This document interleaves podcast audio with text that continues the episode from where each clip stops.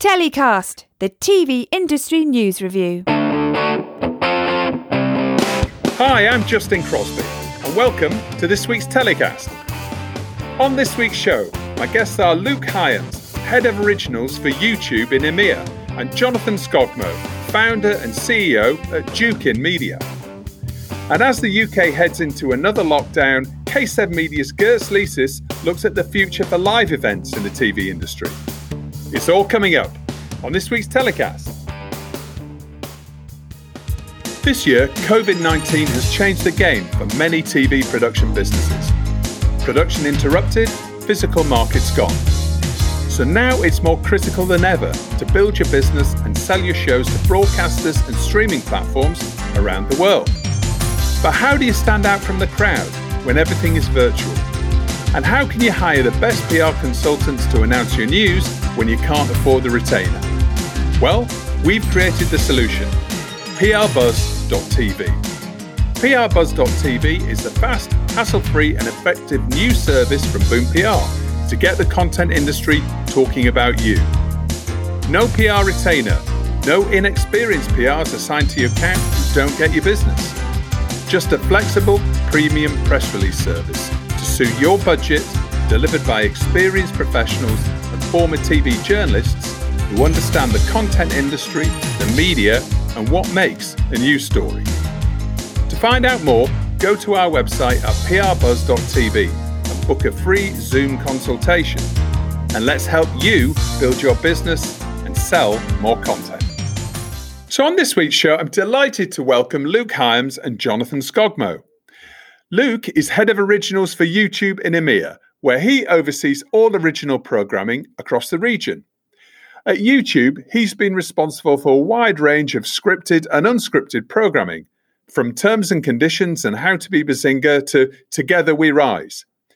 Before joining the Google owned video platform, Luke was Director of Global Content at the Walt Disney Company, where he worked with the world's best digital creators and legacy Disney brands to create original digital franchises for a variety of platforms.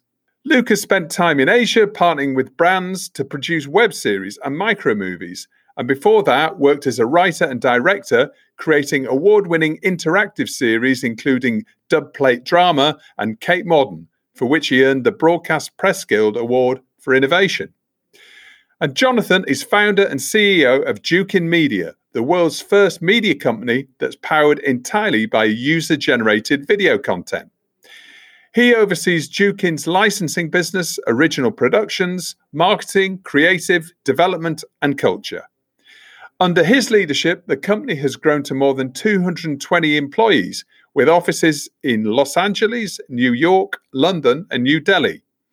With more than a decade of industry experience, Jonathan has produced more than 200 hours of linear TV programming for networks such as Fox, MTV, Discovery, truTV, and Channel 5.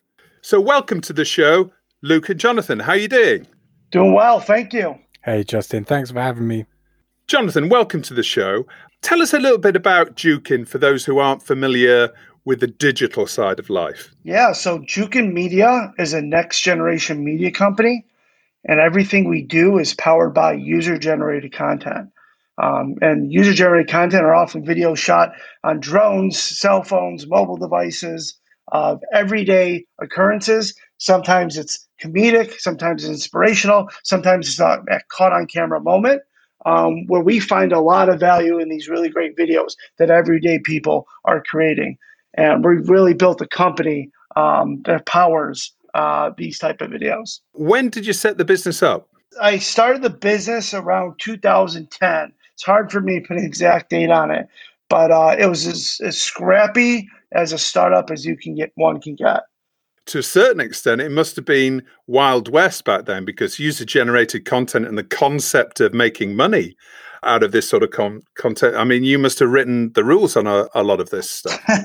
well, I've certainly seen the evolution of user user generated content. I don't think that many people can say they, they spent their whole career around this type of uh, uh of videos. Uh, uh, I think some people have labeled me the king, but you know, uh, to give a quick story, you know, I've really seen it evolve when it came from a very analog system of, of America's Funniest Home Videos or your version, You've Been Framed, of people sending, yeah. you know, their VHS tapes in.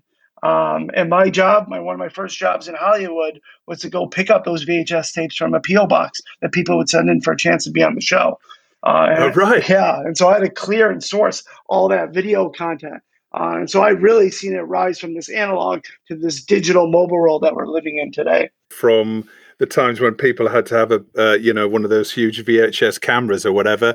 Everybody's now got a phone. Everybody's in the moment, and everybody's a journalist to a certain extent. absolutely, I think that's what makes this con- this content so great. It's very authentic. It's uh, organic. You can't remanufacture some of these moments, um, which is you know what we love at Jukin. I talked in the intro about a few different aspects of your business. Um, presumably the licensing side is the is the biggest component of your business, or can can you give us a bit of a a, a, a bit of clarity about all the different divisions of your your business? Because you've got tw- 220 employees, right, across three or four offices. That, that's right. We have 220 uh, employees. Uh, headquartered in Los Angeles, uh, Los Angeles, office in New York, office in London, office in New Delhi, uh, and then a bunch of other people scattered around the world.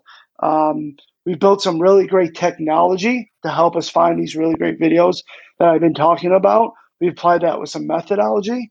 Um, and essentially is we're finding these videos before anyone has seen them before so we can acquire the rights from these individual video owners and they get to participate uh, in, in cash and we paid over $25 million to everyday video owners and we really i believe created the market uh, for this type of content where you talk about the Wild West. It certainly was the Wild West when I first started. Uh, nobody took these these rights seriously. Nobody took user generated content seriously. Uh, and I'm proud to say that that you know this content is powering this really great media company that we have today. Um, you talk about yeah. the licensing business. That's certainly our, our legacy business and what the company was first based on because I used to produce a lot of these kind of uh, talk shows and clip shows that use uh, user generated content. So a lot of the You've Been Framed or America Funniest Home videos, uh, those derivative versions, I, I, I helped produce. And I really saw the value of this content, particularly around the time when online video and YouTube started launching. Um, obviously, the proliferation of mobile devices, the way we create content, the way we share content. Uh, content. So I really kind of see that, saw that evolve over time. And you talk about the licensing business. licensing business, once we get these really great assets, they go up on this platform. Think of it as like a Getty Images or a vir- for viral videos or user generated content, where we have our own platform, our own marketplace, where we license our content to every morning show, news show, talk show, clip show around the world. We work with some of the biggest uh, uh, publishers, uh, digital publishers, and, and news publishers of this content. And we also work a lot with brands and uh, advertising agencies to use this content for their television campaigns or for their digital campaigns. So, in terms of splitting that down, the broadcast industry, what sort of percentage would be licensing into broadcast versus brands and the other bucket as well? If I had to guess just off the top of my head, it's probably, I would say 50 on the entertainment side. So that would be the talk shows, clip shows uh, around the world. I would say um, 35% on the um, advertising brand side, and that steadily rises every year. And then about 15%, I would say, on the publishing side. Actually, that's probably indicative of uh, the budget availability within those industries and how they're changing, right? Yeah, absolutely, yeah. Um, and it's interesting to see on the advertising side. Six, seven years ago, there wasn't a brand that would talk, uh, touch user-generated content. Now it's all about you know, getting real, isn't it? It's about authenticity and about connecting with individuals uh, rather than you know a huge glossy Super Bowl ad. I mean, you probably see user generated content in Super Bowl ads now, right? We, we've licensed our content for Super Bowl ads. We just licensed our content for some ads in the World Series. We've done stuff for the Oscars. Um, yeah, it's amazing. There's probably more user generated campaigns than ever before. And you're absolutely right. People want that authenticity. People want, you know, real people using their products and services. And so brands want to jump in that conversation. So they'll hire us to find these videos of people using their products and services. Um, and it's it's a great win for everybody. Going back to something you said earlier on about you have teams identifying that user generated content that that's going to work for licensing. I mean, how do you find it from the billions of videos that are out there and uh, and hundreds of millions that are uploaded every day? How do you find them? There's, is is it have, you got a proprietary technology that you've developed, or is it just literally a, a case of you know it's it's about having human bloodhounds, if you like, to go out there that, that, that find the right clips? Like uh, yeah, like I said, it's a great question. Like I said, I think it's really when the methodology meets technology. So we have a know-how team um, that's been doing this for a long time. Uh, so a lot of institutional knowledge and uh, what content works, how we license, how do we source that content, because you can find a video anywhere on the internet, but it's really about finding the right video um, that is owned by the right person. Uh, and sourcing that content. And so we have to be super diligent, making sure that we're having the right uh, video owner at the end of the day. Otherwise, anybody can just find the content because there's so many different video platforms out there right now. Um, so that's kind of really the methodology, uh, the and be first movers. And I think you know, uh, creating the market. That's our advantage on the methodology side. I think on the technology side is that we've spent millions of dollars over the years iterating um, our proprietary technology. Uh, think of it as a giant filter we've put on the internet, uh, internet videos, and it's really kicking out videos that don't meet a certain criteria if a video is you know less than a certain time length, over a certain time length, if it's a big subscriber account, we don't want you know big accounts. Again, we're looking for everyday people. You know, we don't want copyrighted music in our videos. So essentially, it's kicking out all these videos. Um, and once it gets down to a certain number of videos, we actually then do put eyes on it, human eyes on that video, which to help us work through this proprietary kind of CRM system um, that's tracking the video, uh, tracking the, the viewership of that video, and then uh, how we do these reach out to video owners, which is then done through a manual process. Tell us some of your most successful genres. Yeah, so I mean, it's I, I touched on a little bit. It is animals, it's pets, it's inspiration, it's comedy. it, it, it is that caught on camera moment. I think what's so great about this content, not just it's organic, which we talked about, but also it's very language agnostic. Uh, it's universal. I like to yeah. say a cute kid is a cute kid anywhere, a cute pet, a cute pet anywhere. A guy getting kicked in the you know what yeah. uh, is funny anywhere. So I like yeah. to say an ouch is an ouch in any language. And an amazing basket that somebody's, you know, thrown a basketball like the length of the stadium or something is always, you know, at a uh, at a college game is still going to people are still going to enjoy watching that, even if it's you know whatever five seconds long. Absolutely, you know, it, it goes across every culture, culture, religion, country. It's really amazing to see um, how much how much appeal there is to this type of content. Yeah, I noticed that one of the ones from last year, I think it was, or maybe it was a year before, Chewbacca Mom. Now, Chewbacca Mom was just a mum with a Chewbacca mask that actually made a, a, a laughing noise, and it was just such an infectious video that went crazy viral. Off the top of your head, do you know how that's done in terms of YouTube right now? I don't know how many views off the top of my head on, on YouTube. I do know at one point on Facebook, it was the, the most watched live stream video uh, ever, or at least at the time um, when that video was being recorded, the Chewbacca mom. And it's just kind of crazy. Exactly. That, again, another example how this cross barriers and it's very universal uh, just a woman putting on a Chewbacca mask, it becomes this kind of pop culture moment, this this universal icon, this zeitgeist moment that everybody's talking about. I mean, that's what's crazy about these viral moments. It's crazy the mass appeal that that, that it has. We have a trophy case now at the office in LA, and it's that that that Chewbacca mask is sitting in that trophy case because I believe that one day that mask will be uh, in a museum somewhere. What sort of revenue can a video like that uh, generate? Yeah, I think this doesn't happen for every video, and and sometimes for our video owners, we will pay an upfront fee, um, which could be a few hundred dollars to a few thousand dollars. If they share in that kind of participation, a video like that has earned. I'm not sure about that one, but it has earned into the six figures. And this is for a 30 second, you know, usually a 30 second accidental piece of content um, that we're able to monetize over and over again. We talked about licensing. That's just kind of the one of the touch points uh, where we can monetize that content. So TikTok, I mean, you're having to keep across all of these different video platforms.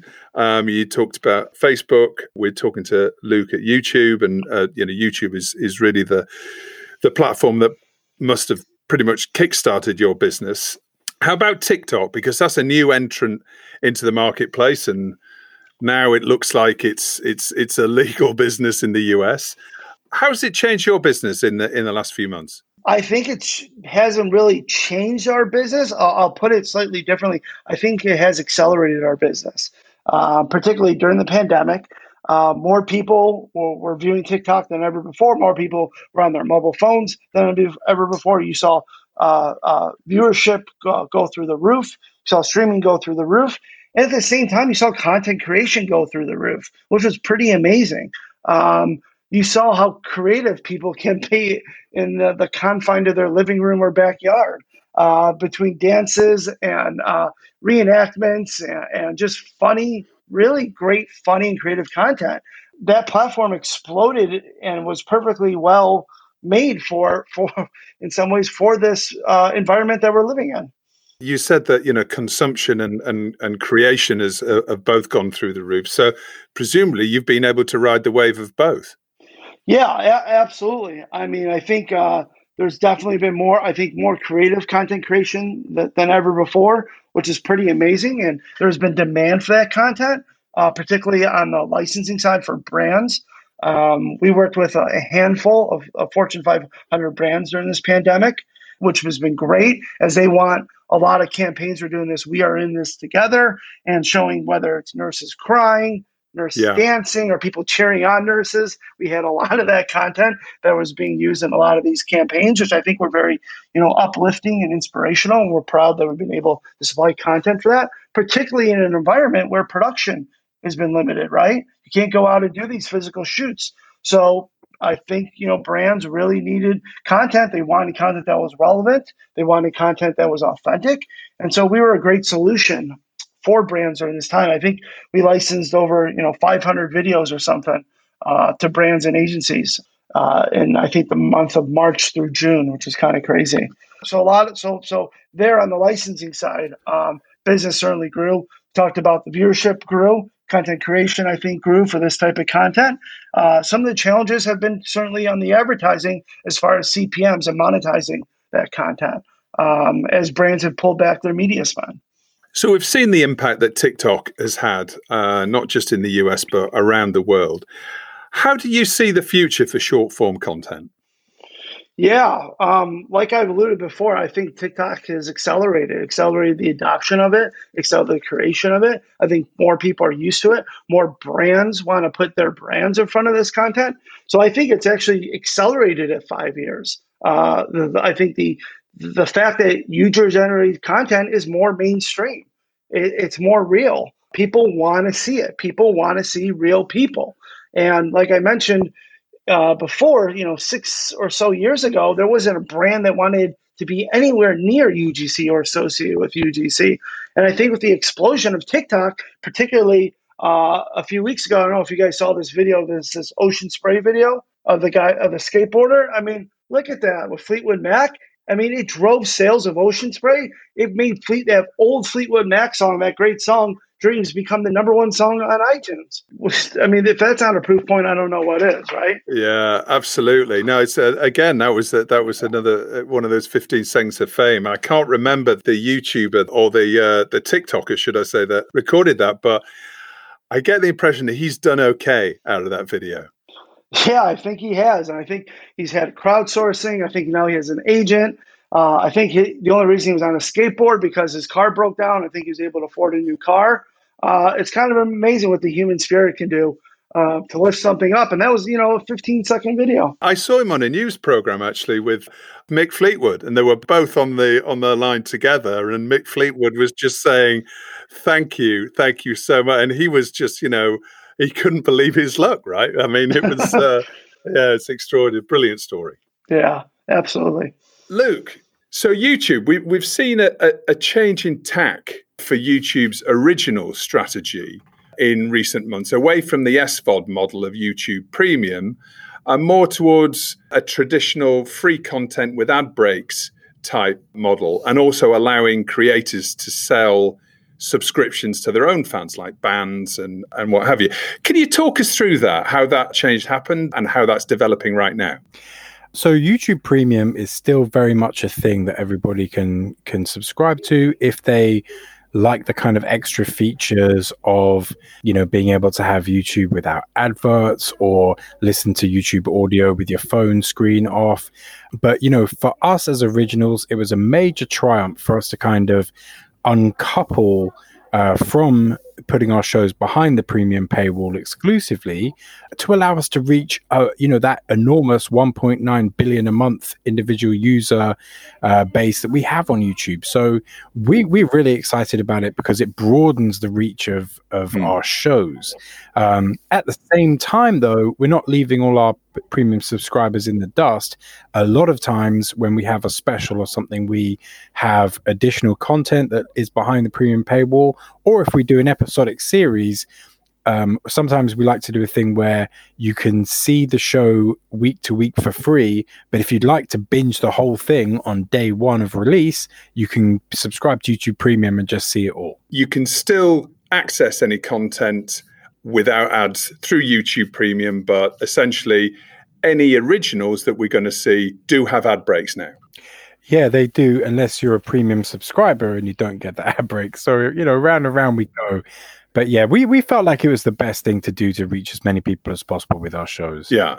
Yeah, you must be one of the most in demand execs when it comes to commissioning. It's like, you know, we've got a great idea. We've we want to get YouTube involved in our project.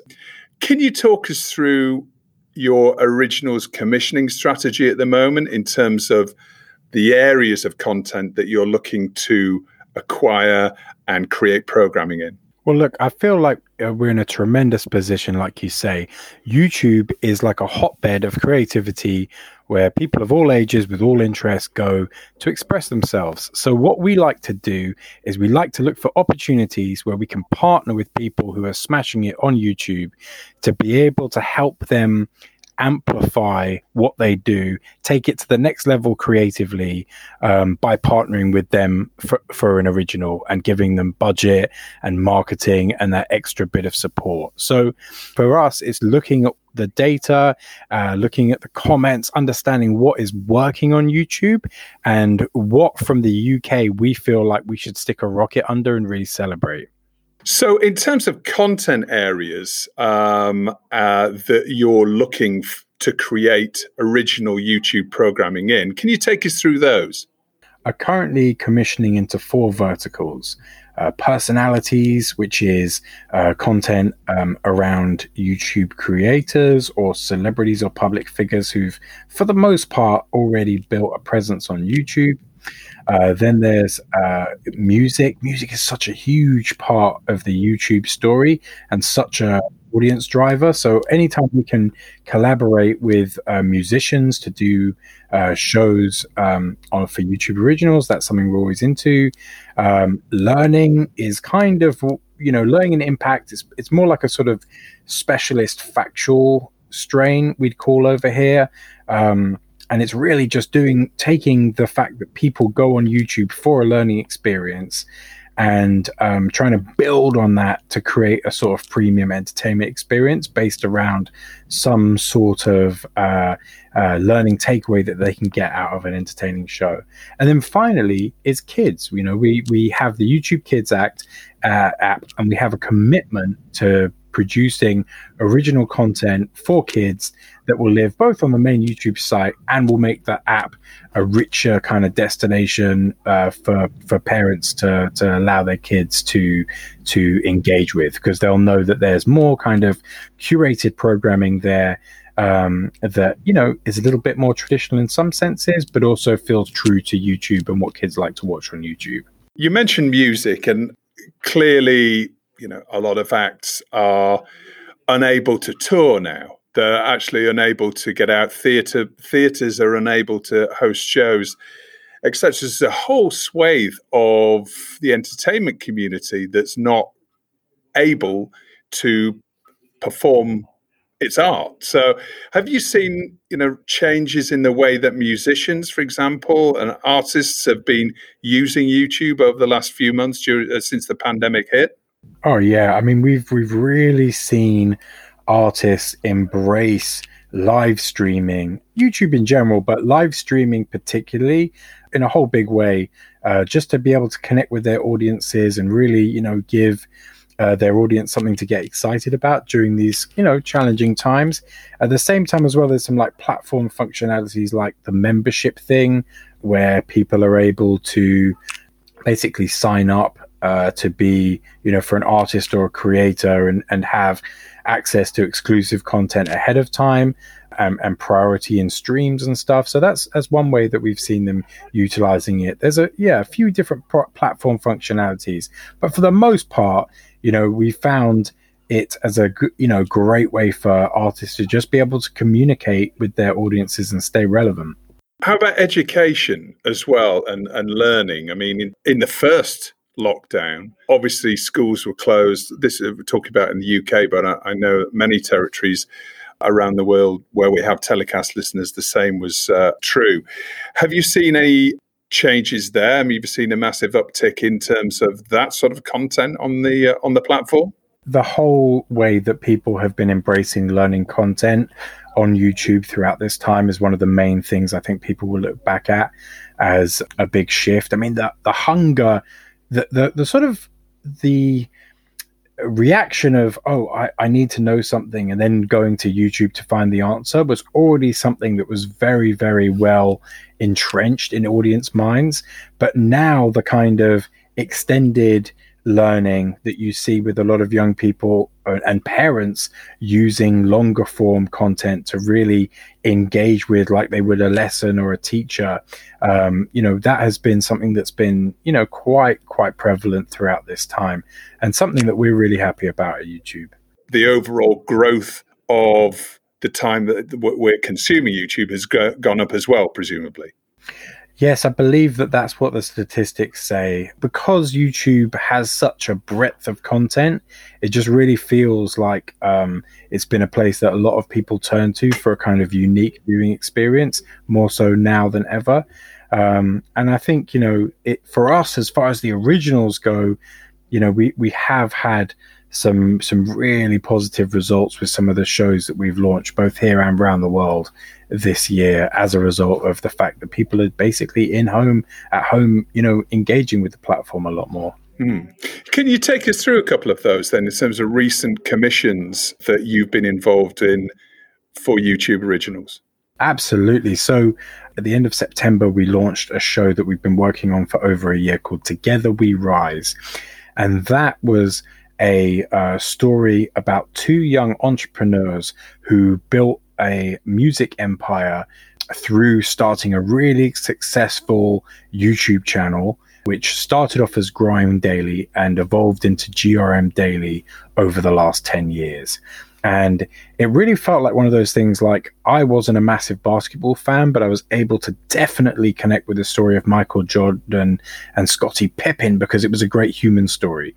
And, you know, even if you're not a fan of this type of music, it's a really well made documentary that um, kind of just tells you about, you know, two guys who sort of, uh, for lack of a better term, bumble into something and then manage to go through a, a hella load of ups and downs to make a huge success out of it. And I feel it's really inspirational and will inspire other young people to sort of, you know, harness these open platforms to start their own thing at the same time. And if you are a fan of the music, it's got an incredible lineup of everybody from Stormzy to So Solid Crew to, uh, you know, H, AJ Tracey, Giggs, Kano Ghetts, Miss Banks, Stefflon Don. I could, you know, we got like 75 different artists to step forward and talk about not only why this platform uh, was so, you know, the whole GRM Daily platform is so important to them in their careers, but also to go beyond that and really talk about how the UK urban scene has has really come into its own since there was this real spirit of unity um, around GRM Daily and the other YouTube channels that have done so well. So, yeah, you can see that on the GRM Daily channel. I definitely advise um, anybody, even if you're not a fan of the music, to check that one out. Okay, well, we'll put a link to that in the episode description so everybody can uh, can go and have a uh, a look at that. Are you still involved in scripted content? You know, we really feel like the the most important thing to uh, focus on is unscripted content that feels a closer relative to the stuff that's really working predominantly on YouTube.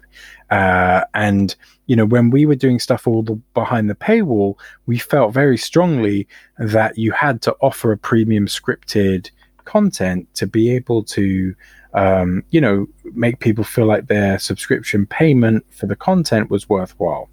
So um, when we stopped, when we moved in front of the paywall, we kind of changed the focus a bit. That's not to say that I don't have a few secret things in development that we're, you know, thinking about, but really we're not taking um, actively taking scripted pitches at the moment. You must be one of the most pitched to executives within the content industry. Um, what what is it that you're actually looking for now? Be, can you be really specific about what it is you're looking to put on YouTube? You know we're, we're looking for big ideas. We're looking for ways that we can create huge moments that can get artists youtube creators celebrities together to celebrate you know something that's maybe happening on the calendar or an important anniversary or an event in people's lives through youtube. A great example of this is that last year uh, my American colleagues created a show that was a reaction to the fact that none of the college graduations were happening and none of the high school graduations. So they made this show called Dear Class of 2020 that was a mix of kind of celebrity commencement speeches, uh, live musical performances, bits and pieces of sketches um, that really just tried to create an alternative to the many ceremonies that were being missed in the US. And that was a huge success and is a great example of how YouTube can step in with a commission to either accentuate or replace something that's happening in the world. So we have a few things like that we're going to announce soon. Beyond that, and we and by the way, I just want to be clear, and we're open to more suggestions, really, of those type of things. Beyond that, you know, a few of the projects we've uh, made this year and stuff that we have coming next year are personality based documentaries we really believe that YouTube was founded on personality. You know, so much of the success is because so many people use the platform to just sort of convey their true stories. We want to build on that. We want to do really nice premium docs with, uh, for the most part, with people who have built a following on YouTube, but feel like they're ready to work with us to communicate either an untold uh, chapter of their story or to document the next big challenge they want to do. You know, we really want to have uh, collaborations with people who are willing to open themselves up um, and really do documentaries that feel like they're, um, you know, uh, telling a new chapter to their story. We we've done a great example of this is a show we launched. Uh, I think it was was it last week or the week before, very recently anyway, called "How to Be Behzinga," Behzinga is a young man who's one seventh of the YouTube uh, crew, the Sidemen, who are hugely popular. And Behzinga, real name Ethan, he used to be um, very, very unfit, very overweight, very out of shape, and consequently was very depressed. This, you know, made him very unhappy. He went through a real dark time which we document in the documentary, and then came to a kind of sort of crux moment where he decided that he should turn his life around through embracing fitness. And we tell the story of how he did just that and aimed to go for the London Marathon. So to get fit to run in the marathon. And what happened, of course, is the London Marathon was post cancelled, postponed. And so the documentary kind of you know, from one perspective, went off the rails in terms of, hey, it was just going to be about this guy's transformation in the marathon. But actually, the fact that it ended up, you know, 2020 being 2020 meant that we were able to go on a much richer journey that saw him, you know, really open up about himself in a whole deeper way. So that's how to be Behzinga. That's on Behzinga's YouTube channel right now. Definitely worth a look. Another one we've done, which is about to launch on the 12th of November, uh, also under the How to Be brand, is How to Be Anne Marie. Anne Marie is a hugely popular pop star, used to be with Rudimental. And we originally commissioned a doc that was going to be about her most sort of active, successful year as a pop star. I was going to see her do big shows and really get out there uh, and take her career to the next level. And actually, what we've ended up with is a beautiful portrait of what happens to a pop star when everything stops. And, you know, she was in lockdown. And then when she came out of lockdown, you know, the, the schedule that she'd had for so long wasn't um, you know, wasn't there anymore. You know, the sort of uh, constant stream of appearances and stuff that she had to do uh, were kind of, you know, not on the rails yet. So we ended up with a really introspective portrait of of what happens when you know the world of a pop star slows down and she really starts to ask questions about herself so those are two really interesting documentaries that we've done that actually have been greatly affected in terms of their narrative by the 2020 roller coaster. And they're really good examples of the type of things we want to continue to do. The three projects you mentioned so far are probably slightly more youth focused. Uh, do you have a, demographic in mind in terms of uh, age range that you're looking to? Uh, to appeal to? I mean, really, uh, shows that appeal to a kind of 18 to 30 year old audience is our main focus right now. Every now and again, amazing uh, Paul McCartney special ekes through that goes broader than that. But for the most part, it's that sort of 18 to 30 audience. Um, and we want to make sure that we bounce around different audience sectors on YouTube. It's so different to like, you know, BBC Two or Channel 4 or something where they're they have a brand and they're going squarely at one audience group. With us at YouTube Originals, you know, for YouTube and normal people who are users, everybody's YouTube experience is different. Mine is different from yours, is different to my mum's, is different to your wife's, is different to the milkman's. And so people are part of lots of different kind of audience groups on YouTube. So we want to have commissions that have the ability to sort of reach a key group of, of fans, but then because of the quality of the production, maybe spill out and reach some some others as well. So that's one of the key things to think of when coming to us is like who on YouTube is this going to be targeted to? Because things are so niche, and no show is ever a sort of broad one one show fits all kind of um, model. You mentioned how to be as a strand that obviously you're you're building. So you open to suggestions of I don't know footballers work within the how to be strand. Are you looking to build upon that strand uh, and take the inspiration from the two shows you've already done and, and build it further out? Oh, for sure. Absolutely. Football, that would be amazing. It's really just got to be, um, you know, it really helps if they have a big existing YouTube fan base. I'll just be honest, you know, doing something without a huge YouTube fan base is not really something that we're interested in right now. We like to build on the great hard work that people have done to build their YouTube channels. And finally, on programming, in terms of format, those how to be shows are they short form? Are they are they multiple episode short form, or are we talking about hour hour long docs? I mean, Justin, it is the beauty of YouTube here in a nutshell. Like, I don't know. and B is 60 minutes long, a one one off one piece. We felt that was the best um, version for that. Behzinga is three 20 minute episodes. It really is like what is the best way to tell the story uh, in the most effective way and what do the audience react to best? Mm. you know those are the things uh, that we have to think about. So the how to be thing could be whatever producers tell me it should be next.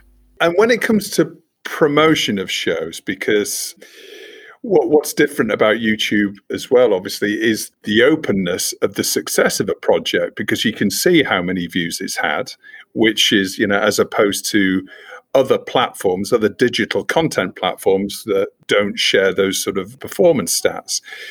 In terms of your originals, presumably the YouTube machine helps to promote those through various means as well within the YouTube and Google infrastructure. I mean, if, if you have a show commission, if you commission a show from a producer, it's a fantastic show. Uh, you, you can bring things to bear from from from Google and YouTube to help deliver the audience as well, rather than it just uh, existing in an isolated on an isolated channel. I wish it was that simple. Yes, there are lots of ways that we can promote the shows on platform. No, we at YouTube Originals are not in control of any of those. So we really have to be able to produce things that sort of inspire the wider team at Google, the wider team at YouTube to get them excited about it so we can capitalize on those resources. Um, and how we do that is by making cracking shows that you know show the best of YouTube. So there's a real argument of why we need to promote on platform. Um, mm. So yeah, there are there are lots of ways, but I wish I controlled them all. And right now, uh, you know, I really just make programs. The other thing about YouTube is that obviously there are communities existing around content and interaction with creators is what sets it apart really so you know that that must be presumably another measure of success not only the number of views that that uh, a show achieves but also the interactions the comments the likes etc the amount of interaction that that the audience has with it yeah i mean that's that's like one of the best things about doing a show on youtube is that you get just that real honest um you know feedback uh direct feedback from people who you know, for the most part, have their shielded identities and will be completely honest with you. And uh, you know, uh, for the most part, we find that that is is one of the great joys of making shows for the platform. And same for the producers we work with. So over the past few months, we've seen the spectacular rise of TikTok in the the short form content space, and and we've seen the equally spectacular failure of Quibi. Uh, so two, you know, uh, multi-billion dollar platforms there uh, suffering uh, very differing fate. So, I mean, what, what's what's your view on Quibi, for example, in terms of you know something that kind of held so much promise, or did it? Was it always doomed to fail? Well, it's tough, man, because like I know a lot of really great people that went to work there and really believed in it, and and you know they they put their hearts and souls into a lot of producers put their hearts and souls into some you know really exciting shows for that platform. Um, so it's it's sad to see it go. It's sad at this time, especially to see you know brilliant people back in the job market. You know, so I feel you know that I subscribed, but then I just, you know, I, I, there's just already so many different things on my phone that show me things that I'm interested in. Um, I really, I, I, you know, there's a number of different ways you can break it down, but ultimately it came down for to me with was just not being able to watch any of the stuff on the living room. I, I feel like that would have been a um, you know it would have made it a different experience for me personally and in in how I connected with with Quibi. I mean there's there's so much to be said about this one. A guy I know called Sandor Saar um, he's a guy I used to work with at Disney. He's a brilliant YouTuber. He has an amazing video where he just breaks down the whole thing, right from the sort of proposition of Silicon Valley meets Hollywood. What does that actually mean? Um, I advise anyone who's interested in the Quibi uh, debate to sort of take a look at that. But you know, Justin, ultimately, I, I think it's a sad thing for all the people that work there and work so hard. And I'm surprised they gave up so easily. But the the numbers must have been really shocking. Yeah, yeah. Well, you're the only subscriber that I've spoken to. Actually, I mean, I went in for the free trial. I think the same day that I I downloaded it, I had a quick look, looked around for you know anything that would interest me, and then put a note in my diary for when to cancel the uh, the trial. You know that it was that that was my first sort of interaction with uh, with Quibi, and you know I did try with a couple of the shows, but just the, also the you know the idea of it not being shareable, not being socially shareable was to me was extraordinary when they were presumably aiming at the same audience or a very similar audience to YouTube, that 18 to 34, 35 audience you know the, the the whole convention of sharing is so important to everything we do at YouTube. Like honestly, if if something moves you emotionally today, if a if a piece of content, a piece of entertainment really you know connects with you, you engage with it. And, you know, the main engagement is to share it with your friends and tell people about it. So to not have that function was a was a miss. I mean, I did enjoy the show they did Music and, which was you know great documentary. I saw one episode about a lighting director and his relationship with one of the big DJs. I can't remember who, and who can forget that show about flipping, renovating houses where grisly murder had happened previously. I mean, come on, guys, that that will go down in history. Yeah, and the Sex Doll show as well. I can't remember the name of that one, but Anna Kendrick. I did enjoy that. Maybe we'll see that somewhere else. Maybe we'll see it on YouTube in a in a different format. You never know. I mean, who knows, man? Those shows, the deals that they had with the producers means that those shows will likely live again or find new distribution. So yeah, so hopefully, yeah, hopefully there'll be some uh, formerly Quibi classics that find new homes elsewhere. And so, what, what do you think the future holds for short form? We've obviously seen TikTok enter the market, uh, as I mentioned earlier on. Seems to me that it's in rude health. You know, uh, short form is is is wildly popular. It's it's a, a bigger part of everybody's lives as long form. I think Quibi were going for a mid form thing, which you know um, I, I, didn't see that there was any kind of um, direct appetite for a kind of mid form format personally out there. I, I think there's a sort of short form habit you know, with with what's going on on TikTok and you know what's going to happen with YouTube Shorts soon, and I and the IGTV, and I feel that there's a sort of longer uh, format living room thing where you get Netflix, Amazon Prime. That middle ground Quibi were doing, I'm not quite sure there was a big market need for that, but short form definitely, you know, is on the rise. Um, and I think you know uh, we're we're still probably you know quite early on in the TikTok story. So we've talked about your licensing business, Jonathan. Uh, what about the other divisions of Jukin and uh, and how else you make money? Yeah, so the business uh, and the infrastructure is really broken down in two ways. We talked about the licensing business is how we license our content to others. And then the other side of our business is how we take these really great videos and assets and we create stories and original stories and we create original brands. And so we've taken these really great videos and we've created these really great content brands uh, that are socially distributed that live on the platforms of Facebook, YouTube, uh, Instagram, TikTok, Snapchat. Uh, these are consumer facing brands that are verticalized in different verticals. And so we have our pet uh, brand, which is called the Pet Collective. We have our um, comedy brand called Fail Army. We have our inspirational brand called People Are Awesome. Between the, our five owned and operated brands uh, that we program and publish on our on our uh, first on our social platforms, we have about 230 million fans. We do nearly three billion uh, views a month. So we're getting an incredible scale uh, of viewership and follower and followers on these platforms and I and we're publishing our our, our, our individual videos. We're publishing montages, and we're also uh, publishing original content that we've sold into uh, the Facebook watches of the world, that we sold into traditional television shows. Uh, yeah. Fail Army is a as a TV show that's aired in 100, uh, 200 markets around the world. We produce 140 half hour uh, um, t- um, individual television um, episodes. Uh, it spun off into a, a primetime television show for here in the UK on Channel 5. We sold it into yeah. uh, Fox in the US. And so, really, we're taking these really great assets and telling you know long, longer stories with them, um, all the way up yeah. to streaming. But now we're we're heavily invested in streaming. We were first mover to Pluto. Um, we're first mover to Samsung Plus, and we're creating you know eight these AVOD channels uh, that are you know essentially we're running twenty four seven cable cable uh, networks.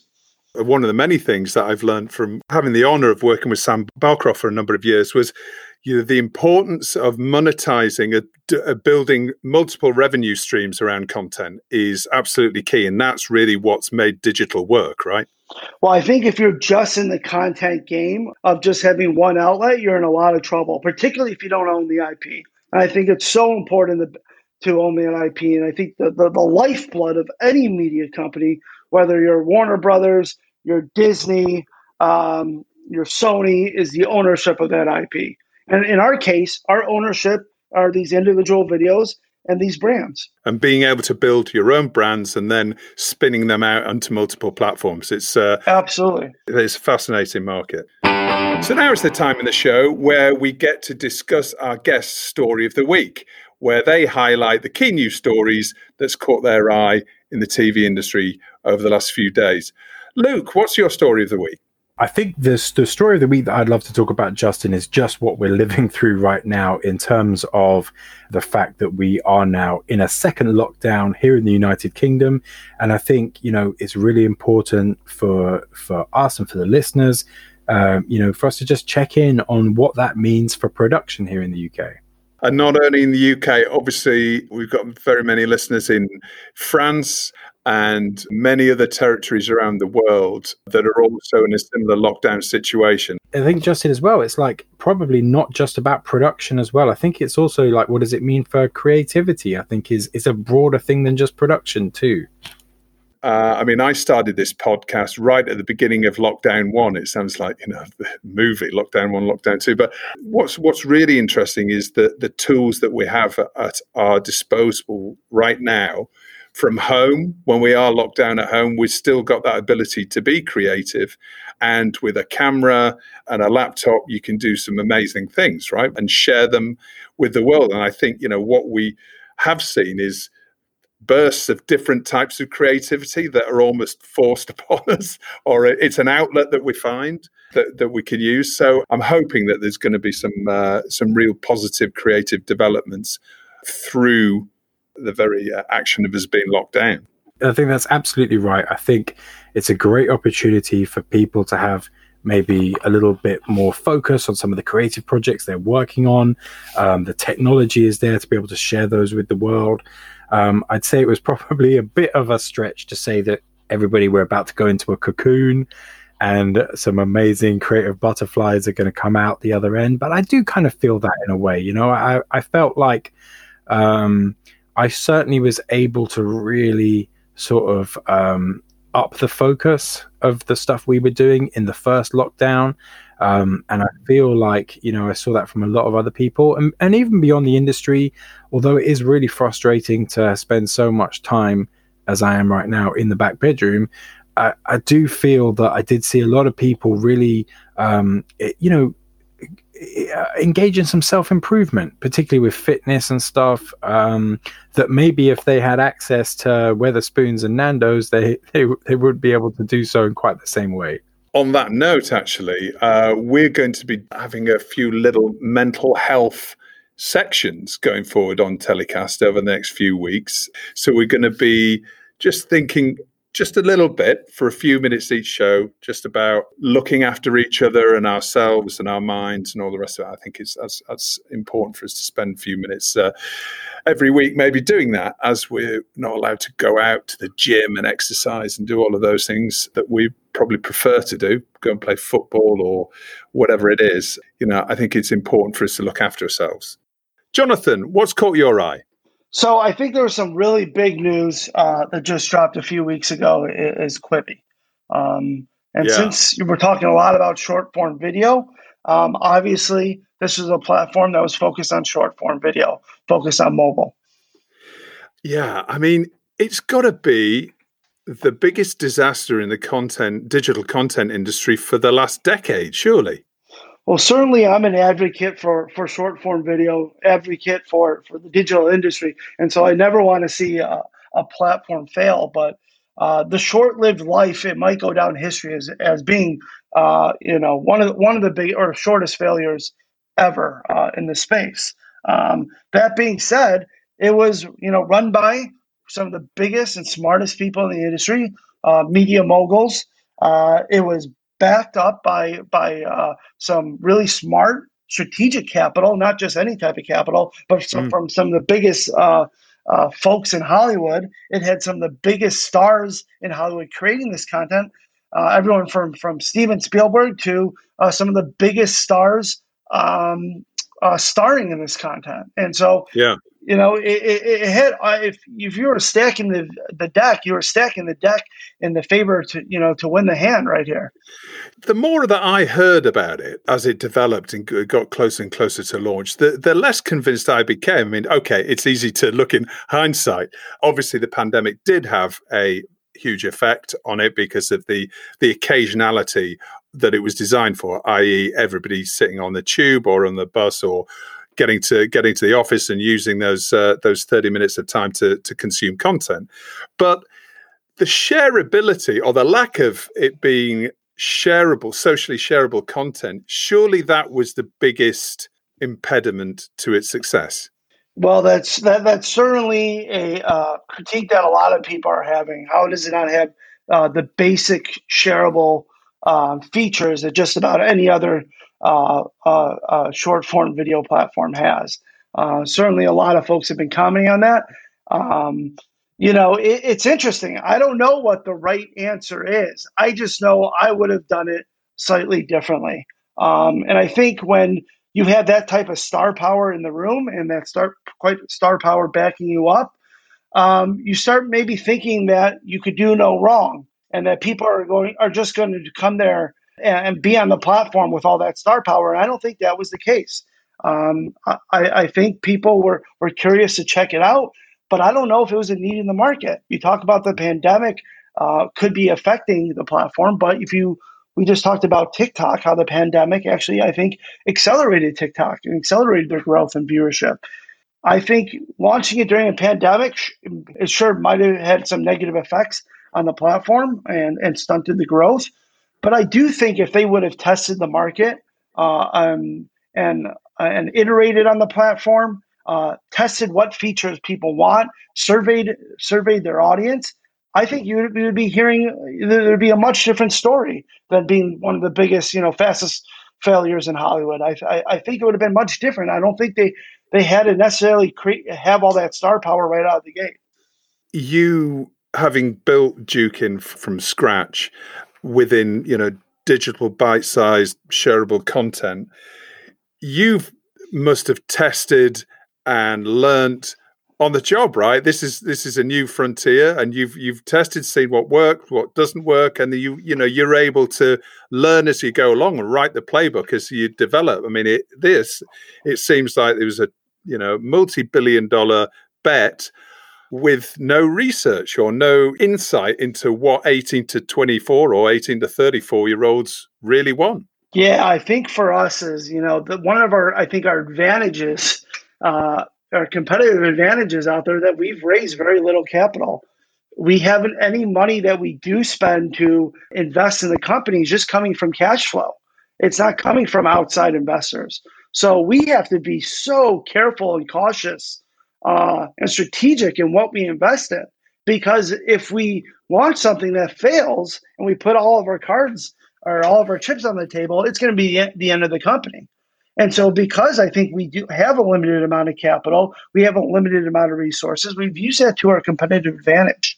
I don't think our company would be successful if we raise $100 million out of the gate. I really don't, because I think money doesn't solve all your problems. Um, it's really about testing. It's really about iterating. It's really, I think, being a startup is having that minimum viable product mindset. Um, those are the companies that succeed. And for, uh, I think, Quibi going out and trying to hit a home run right out of the gate um, is probably was the death right as soon as they stepped up to the plate. They tried competing with Netflix. Netflix has been business for 20 years. You know, uh, YouTube has been a business for 15 years, owned by you know, the biggest tech company, most innovative tech company, you know, Google in the world. Um, so to say you can compete with those folks right out of the gate uh, and not launch something small, not launching something that you could test and iterate from, uh, I think that was their, their, their biggest mistake. Lack of resources keeps you creative, keeps you on your toes. Forces you to be creative. Yeah, absolutely. Forces you not to spend money that you, you can't you can't afford what we do is we test new programming in front of our audience every single day and we iterate from that. And now it's time for my guests to nominate their hero of the week and who or what they want to tell to get in the bin. So, Jonathan, who's your hero of the week? I'll keep it relevant, and I think Sean Connery is my hero of the week. One of the greatest actors of all time, the original uh, James Bond. I don't think you get much of a bigger hero than that. Absolutely. I mean, he's uh, he was ninety. I mean, he that's that's the example of a, a life well lived. I think. Absolutely, absolutely. And you know, he went out on top and retired when he had enough, and I have a lot of respect for that.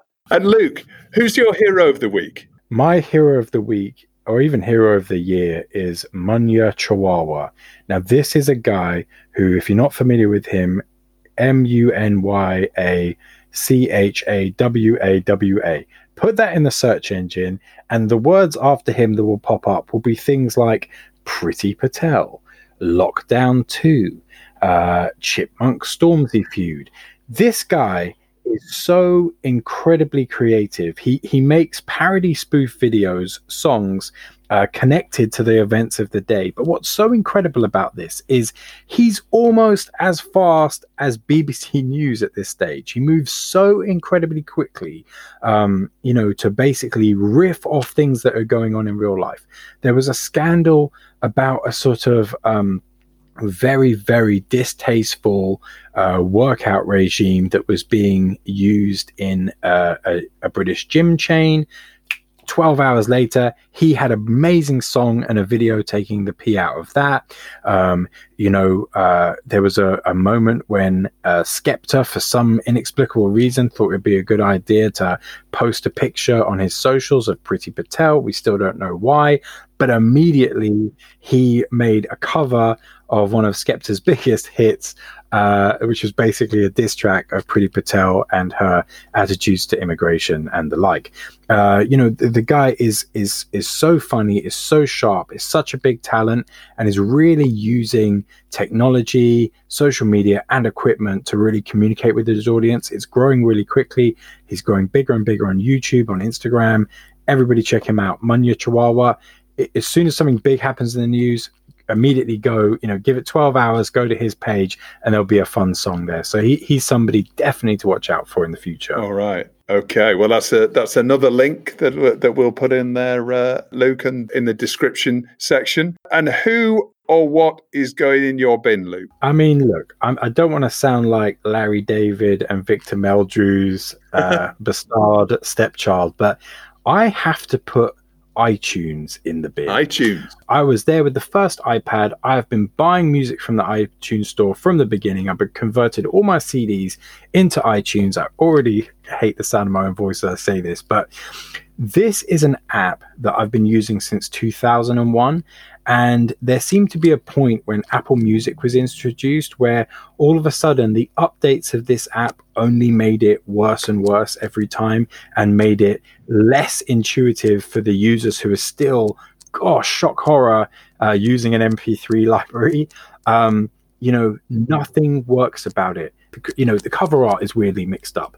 Every time there's an update, all of a sudden the play count information doesn't correspond between iPad and iPhone. I'm going to shut up now at the risk of, you know, basically losing subscribers to your podcast. But honestly, I'm telling you, if anyone's out there who uses iTunes, they'll know what I'm saying. It's just been the biggest frustration, and I just can't go onto Twitter to at Apple and moan about it. So I thought uh, Telecast would be where I, where I vent this one. Okay, all right, and and presumably you'll be encouraging people to stream music through YouTube, right? Look, I mean, if if iTunes wasn't such a mess, maybe not, but yeah, YouTube Music is pretty good. I'll be honest with you, just because they have the the the breadth of stuff. But you know, I, I don't want to be constantly the company guy, but it is a it is a good app, definitely. And Jonathan, who or what are you telling to get in the bin? So I guess being in the U.S. being election day and election week, um, I think you know any efforts or attempts to suppress the vote and suppress our democracy here in the U.S. That's who I want want to put into the bin. Uh, it just really angers me uh, seeing some of the nonsense going on here in the states. And and you're in LA, and are you seeing shops and offices getting boarded up, waiting for the for the result of this? Yeah, absolutely. Um, and I, it, it, it, brings fears because I saw them boarding up a few months ago during the protests um, and the you know the chaos that went that that that, that came here uh, a few months ago. And so I hope you know we're not going to repeat ourselves. Uh, I hope it's going to be, yeah. you know, peaceful for uh, the, uh, today and for the rest of the week. Luke, Jonathan, thank you so much for joining us on the show this week. Really enjoyed chatting to both of you. Jonathan, stay safe over there in Los Angeles. I hope everything goes off without a hitch over the next few days. We'll hopefully see you in person before too long. Thank you so much for having me. You too. Stay safe. Hey, thank you, Justin. Keep podding on. Once again, it's time to head over to Riga to speak to K7 Media's Gertz Leases. How are you doing this week, Gertz? Hi, Justin. I'm very well. Hope you all there as well. We're still here. We're heading into winter and we're all enjoying it and uh, getting on with it and making things mm. work. Well, this week, we're going to be talking about physical events and virtual events. As we come to the end of the year, we've all been doing Zooms for months and months now. And we've all attended, or a lot of us, I think, have probably attended quite a few of these virtual events that have been in place of their physical counterparts. Let's let's reflect on on that and talk about what we've learned, what's worked, and maybe what hasn't. Let's start maybe with a little bit of summarizing the recent MIPCOM. Uh, which, according uh, to Reed gathered around 6,000 registered delegates, probably making MIPCOM uh, the largest virtual market so far. Um, we have been talking to many distributors and buyers lately, and the reviews have been pretty mixed. Some noted that arranging of meetings was slow and level of confirmed meetings prior to market was much lower than the physical MIPCOM event. But on the upside, others confirmed they had been able to arrange meetings with clients which they hadn't been able to reach in other ways. It was also reported that due to studios increasingly holding back their IP for their own OTT platforms, as well as their major productions being halted, there were more opportunities arising for international distributors to fill this gap in programming required by third parties, with the role of super indies such as Fremantle, Banijay Rights, ITV Studios, BBC Studios, Betafilm, as well as global streamers particularly increasing. HBO Max, Disney Star, IMDb were all mentioned among the most active buyers of finished tape, while US broadcasters had been specifically looking around for international drama. And one common trend was that many participants observed surging interest in co viewing programming, that is, shows that appeal to the whole family, which bring different generations together. And while the volume of news and deals reported was much lower than normal, I think MIPCOM was still used by many for marketing purposes. It was interesting. I was chatting with Paul Robinson when we did a MIPCOM preview. Yeah, he's a real veteran of uh, of MIPCOM and uh, one of the most efficient meeting people that that book meetings. And you know, his diary is always crammed uh, all the time that he's there. And he was saying that yeah, it was it was unusual going into MIPCOM that that he still had gaps in his diary. But yeah, he's he was also reporting that uh, some of the people that he was able to meet with were perhaps uh, you know not the normal type of executive. Some of them more senior that he was ma- able to access. So I think that there's perhaps fewer meetings. You know, nobody booked their half hour however meetings over 100 meetings some people mm. do you know obviously it was a lot less than that but obviously the platform being open for much longer than the, the three days of MIPCOM obviously also helped with scheduling and it was a much, maybe a bit more of a relaxed affair so when looking at the bigger picture of all of these virtual events is there still a place for them now? What is the point of having activity crammed into three or four days yeah. when we can all now communicate with each other on an ongoing basis? I think that two main reasons are either when an online market is offering a chance to reach out to new leads and clients in a market where you have few or no contacts at all, or they are not responsive via other channels, or when the conference and events program, whether it's presentations, masterclass, or screenings, fits your needs, your area of interest. But what is also uh, important to note is that many reps I have been talking to stress that online markets require more preparation than physical events in order to make the participation effective, particularly if uh, we are looking at distribution side.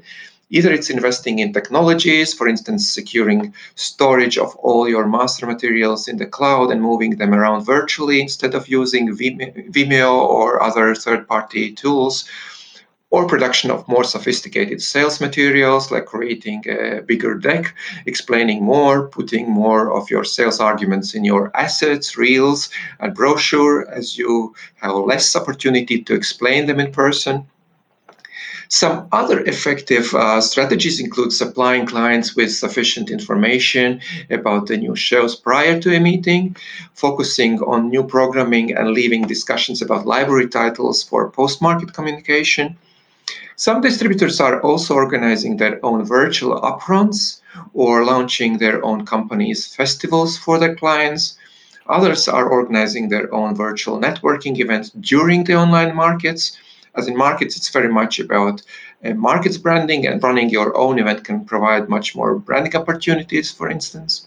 Well, I guess there's there's pros and cons, aren't there, when it comes to virtual as well as physical events? Certainly, certainly. At first glance, virtual events are obviously cost effective. You are saving time, uh, travel costs, saving on entertaining clients communication online can be less time restrictive. The interaction between sellers and buyers can be more regular, meetings can be longer with less rush. And given the current environment, interaction during meetings can be even more personal as you get to see the counterpart in a different, more personal atmosphere, often in their home environment, which can lead also to closer personal connection. As online events are more cost effective, particularly in smaller territories. They provide an opportunity to register more team members and allow to split responsibilities more effectively. For instance, while some uh, of the team watch the sessions, others attend the meetings.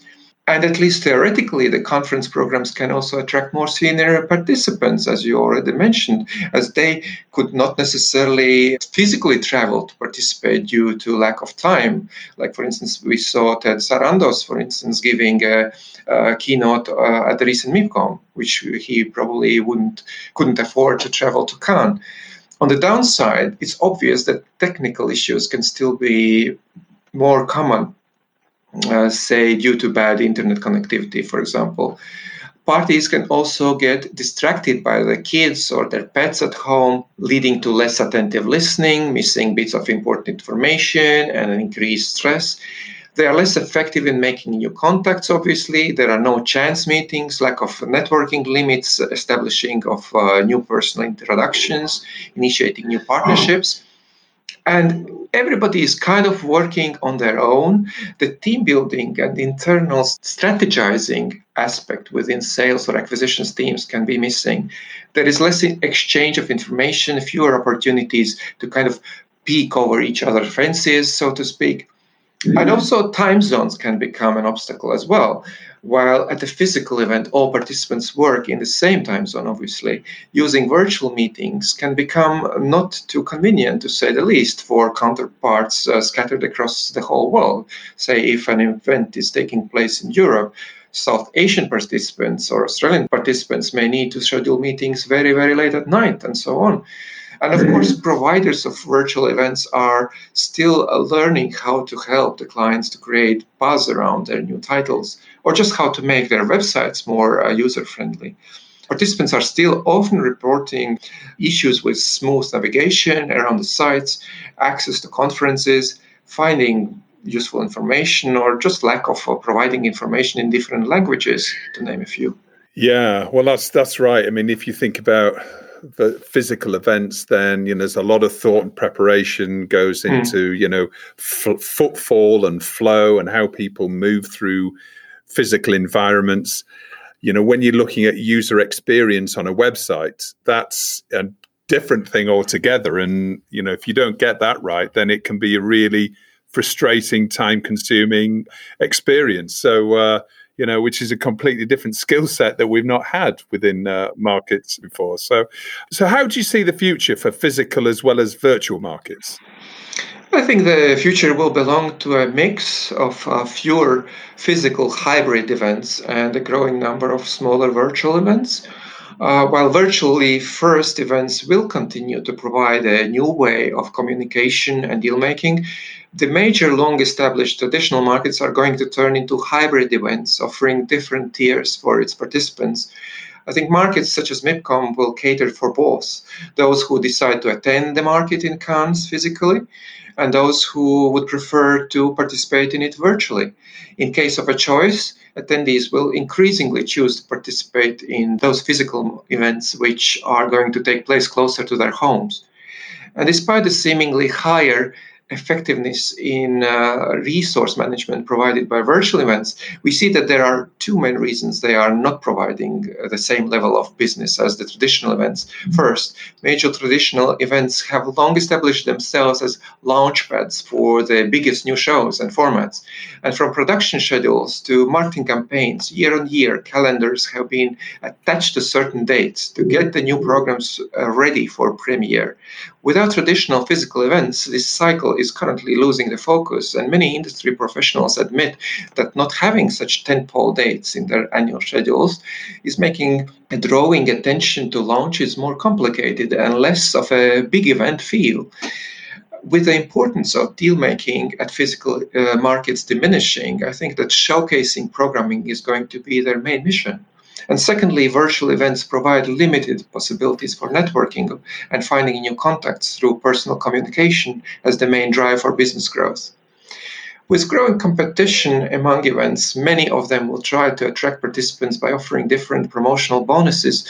However, there are certain risks, I think, that it will become a norm for potential participants to increasingly choose those events which offer free participation or at least considerable discounts it will also become increasingly difficult to prove such expenses uh, internally as marketing budgets have decreased during the crisis, and particularly those distributors which report staying flat or even increasing their sales in such environment will face the question how to justify increase in spending again. And also mm-hmm. companies which have their sales reps placed uh, regionally or even locally in major territories report that this has really paid off during the pandemics as they have been able to offer ongoing more personal service. So I think there will be more companies considering a similar strategy or alternatively increasingly diverting their budgets towards individual sales trips to territories as they provide connections in deeper and more personal level than meetings at markets. So we're seeing a massive disruption when it comes to the events calendar. We know that, but looking at business models of each of these events between now and the end of the year, we've got Content London, usually I had Science Congress, and obviously coming up in the new year, NATPE, Realscreen, and then MIP TV again, as well as lots of other um, much more sort of niche and focused events. So it's it's obviously going to be a time of real disruption for these events, and maybe some of them we might not see coming through again. It's good that this time it was you who said that, not me. yeah, yeah. Well, uh, or maybe we'll see some of these events merging. That's the other uh, option, isn't it? Maybe there's there's opportunities for for some of these events to partner up and grow as they go forward in, a, in, a, in an effort to, to survive? I think that the 2021 still will be in some kind of transfer stage. We will probably settle in the new normality, as we like this expression right now, I think. Uh, probably not before 2022. Maybe we'll see a massive explosion in events again in 2022. It depends if those who are uh, holding the marketing budgets will uh, will feel that there's value in sending their execs around the world. Let's. Uh, I hope so. I hope so. We all want to get back together again, don't we? And, and see each other. And uh, uh, I think you know what was interesting is that usually my business we have a lot of uh, producers attending MIPCOM, and this year we had none it seemed to me to be much more of a straight distribution and sales market. That was kind of it without all of the added benefits and layers of activity going on on top of that that attracts the uh, the producers. Yeah, interesting. Gertz, thank you so much. Until we speak again virtually next week, stay safe and we'll speak to you in a week's time. Thank you. Take care. Well, that's about it for another week's show. As always, thanks for listening. Please remember to rate and subscribe to the show and share it with friends and colleagues. We've set up a new networking group for listeners to Telecast called Telecast Community. It's a place to discuss the TV industry issues raised in the show, and we'd also love to hear your suggestions for future show topics and guests. Just search Telecast Community in the group section on LinkedIn and we'll see you there. This week's telecast was sponsored by PRBuzz.tv. If you want to hear more about our advertising and sponsorship packages, please email justin at boomdialogue.com. That's justin at boomdialogue.com. Telecast was edited by Ian Chambers. So until next Thursday, see you in the LinkedIn group, and as always, stay safe.